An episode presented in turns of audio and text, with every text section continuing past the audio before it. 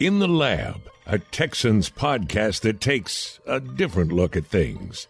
Drew Doherty and John Harris have their lab coats and goggles on, and the Bunsen burners burning. Here's Drew.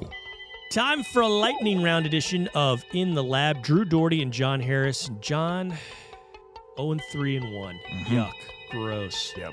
They have shown signs, but you are what you are. You are what your record says you are. I think Bill Parcells said it. He probably got it from somebody else, but he Yep. popularized it, I Mhm. believe. You move on to Jacksonville, and it doesn't look like the same old Jacksonville. It doesn't Oh. look like a get well game that you've had against these guys, save for 2017, 2013, because every other time you've played them since, uh, let's see, the last game of the 2010 season, that's a long time ago. Oh, you've won every single Yeah. game, but the 2 and 13 and the 2 Mhm. and 17. You've swept them every single year since. And I don't know that that's it's it's not always been an easy game against these guys, but No. uh, it's going to be more of a test, I think, this year with this Texans team and this Jaguars team. One of the questions I asked Nick Caserio this week, because the Texans added Jalen Pitre and Derek Stingley through Mhm. the draft. First, second rounders, add them through the draft.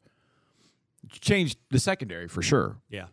The defense all around, I don't think it's gotten there just yet, but it's definitely changed the secondary. It's better. It's definitely better. te- this team as a whole is better Yeah, yeah, yeah. than last year, but Right. your record's not reflecting that for sure. Well, the Jaguars drafted Travon Walker, number one. Then they drafted Devin Lloyd in the first round. So they got those two guys to add to their defense, and it's made all the difference in the world. Now, they also added some other free agents. They added Oluokun at linebacker. They added Fatukasi in the middle. They had Ray Robertson in 2021, I think it was. And he's always worried me. He's always worried me. And you put all those pieces together now, and you're like, wait a second. This front's pretty good. And Josh Allen is playing really well as a stand-up outside linebacker. Travon's playing really well as a stand-up outside linebacker. But the addition of Walker and and Lloyd has given that front seven an absolute boot in the backside. Lloyd out of Utah, the Mhm. rookie, Yep. and there were a handful, not many, but there were a handful of people that I kind of respect as far as draft prognosticate. You're one of them, Thank but you. others that are you know, they're not yahoos Mhm. that had him mocked to the Texans, and some people probably thought, oh, they're they're not going to take a linebacker, but he's justifying that thought, that idea Mhm. that he would have fit in. And to be fair. This guy looks like he'd fit in in just about any defense Yeah. at linebacker. He, and he would be a, a plus plus guy for any team. Coverage, run stuffs, um, his ability to go find the football and take it away. I mean, he's he to me is what a Lovie Smith linebacker was. And and look, and I've said this about Nick Caserio, and I mean you know you know this, and, and Lovie Smith and building this team, you couldn't fix everything in one year. I mean, it would have been it'd been awesome if you'd had Kenyon Green last year that had picked number 15 when you moved around when you had pick 13, you could have gotten Devin Lloyd. But you don't you don't have 30 picks. You know, you don't have all those picks. Right. So the Jaguars did have some of those picks, some of the moves that they were able to make over the last few years, and it paid off getting a guy like Devin Lloyd. And when I saw them draft Lloyd, I thought, oh, I mean, I just it's like, man, I- I knew if anything with Lloyd and Walker, the athleticism was going to go up, up, up for sure. Right. And it's really been that and then some. I mean, they have been so good against the ground. And the Eagles got them a little bit, but the Eagles offense is I mean, they, they can do so many different things with that Eagles offense. So it's imperative this offensive this offensive front's gonna get hit in the face. There are going to be some one-on-one battles they're not going to win. This is going to have to be if, if the Texans are going to want to run the football and run it effectively. There's going to have to be some big boy blocking up front against this front. It is a really, really good front. Now, Fatukasi is a little banged up, and he's a big, literally and figuratively, he's a big key for that front for what they're able to do. I, if it's one guy out of there, they still have got depth. DaVon Hamilton has be, become a really solid player. That front really concerns me. If you contain that front, if you get some movement in the run game, and you're not allowing them to become Sacksonville, and you're giving Davis some protection, I do think you can throw it. Mm-hmm. I do think you can throw it on him, but you got to be able to get the ball off. And the way Josh Allen and Walker rush, boy, that's gonna be tough. It's gonna be really, really tough. This is gonna be a tough chore against a really athletic. The front seven is really different from what it was last year. 14 carries, 120, 30 yards for Dameon Pierce. He has the 75 yarder. So naturally, some there's some idea out there. Like, oh, you take away the 75 yarder, you only got 4.3 yards carry. Well, you know what you got last year as a team? You got 3.4 yards carry. So he was still doing his job. Right. You'll take 4.3 per. That's still a decent job for a running back. But he did get the 75 yarder. So Yeah. that's that's important to remember. He's a home run hitter. I didn't know for sure whether he was a home run hitter, and I thought when he hit the hole, I, I guess I've been conditioned around here Yeah. lately to think, oh, this is nice. He's, it's a big game. Yeah, They'll nice bring him down around the Yeah. 18, 19 yard line. Yeah.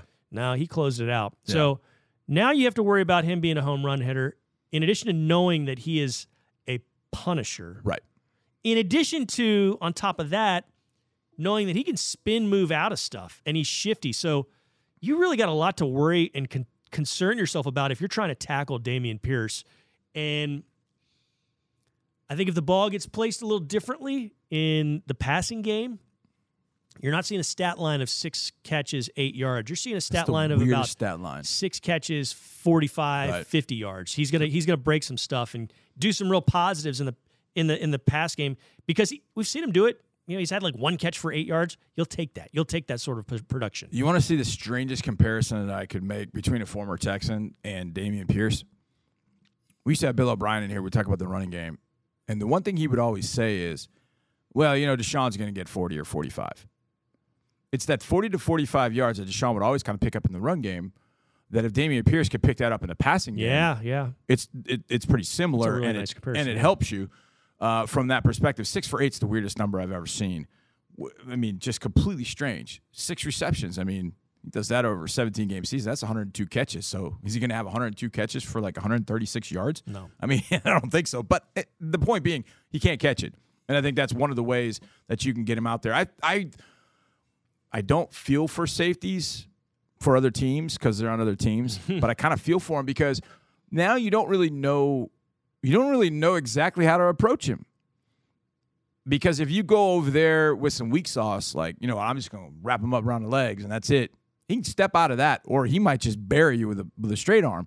If you go over there thinking, well, I'm just going to hit him with everything I got, you might bounce off him, you know, like a Super ball and like bang, and then you're you're done. And so in the process, wind up on a was it Coach Thirty Go uh, Right. Twitter yeah, video? You, are going to end up on a video and you're going to look like a pinball, like bang bang, and you don't want that. So the key is to get is to get him into space. And on that 75 yard run, there were great blocks by Nico, OJ. I mean, offensive line, obviously.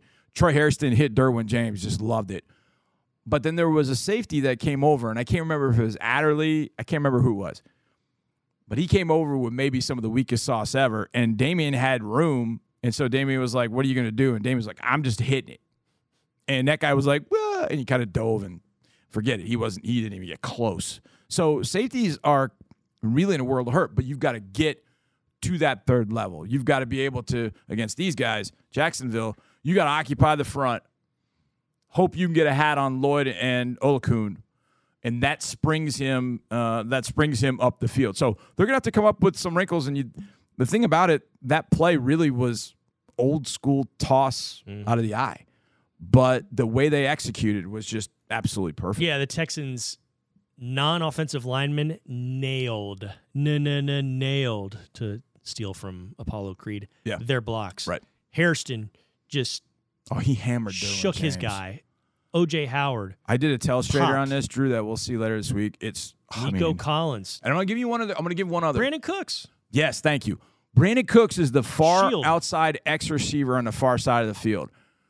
You can see about 10 to 15 yards into his sprint downfield.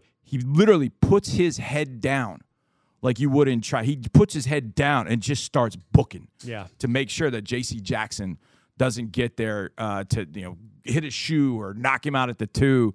Brandin shielded him just enough, and I mean sprinted all the way down the field.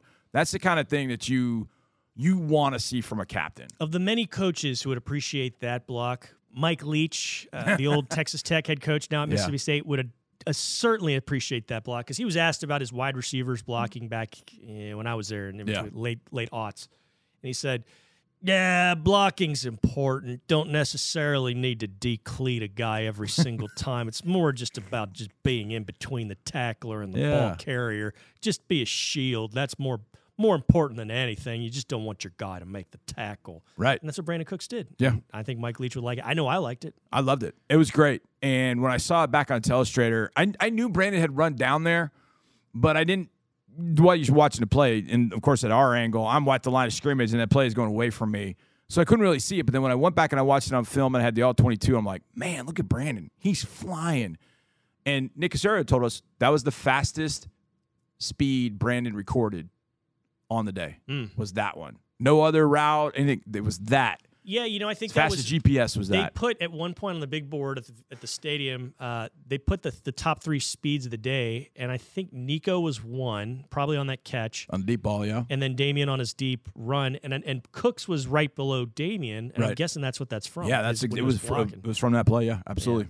And Nico, man, what a block he had. Boy, that was good. I'm talking to Nico. I'm playing Jenga with Nico this week. He's also the pregame uh, player interview for the pregame Nice. show, so that'll be fun. That'll be good. and we will discuss speed amongst many other things. But here's a little tidbit, a little off the field slow burn that you're not going to see any time in the next week, month, or two. But down the line, keep your eyes peeled for a pretty darn big change with the Texans franchise because that's why we're ending this early. We've got to go to a meeting, and that's all I'm going to say.